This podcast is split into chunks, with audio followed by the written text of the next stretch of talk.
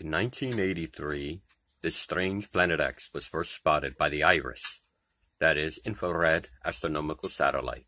Since then, there has been a complete blackout of its existence. Something we can call this Planet X has now come too close to cover up in smaller telescopes. For the first time in 2001, sightings of this strange object they call Planet X have been recorded openly from different parts of the Earth. Observatories in South America, Switzerland and Arizona, Lowell Observatory in Flagstaff, Arizona, April 4, 2001, 0300 hours, 6 minute, 45 seconds, Wednesday. The operator described the object as diffuse and approximate magnitude 11.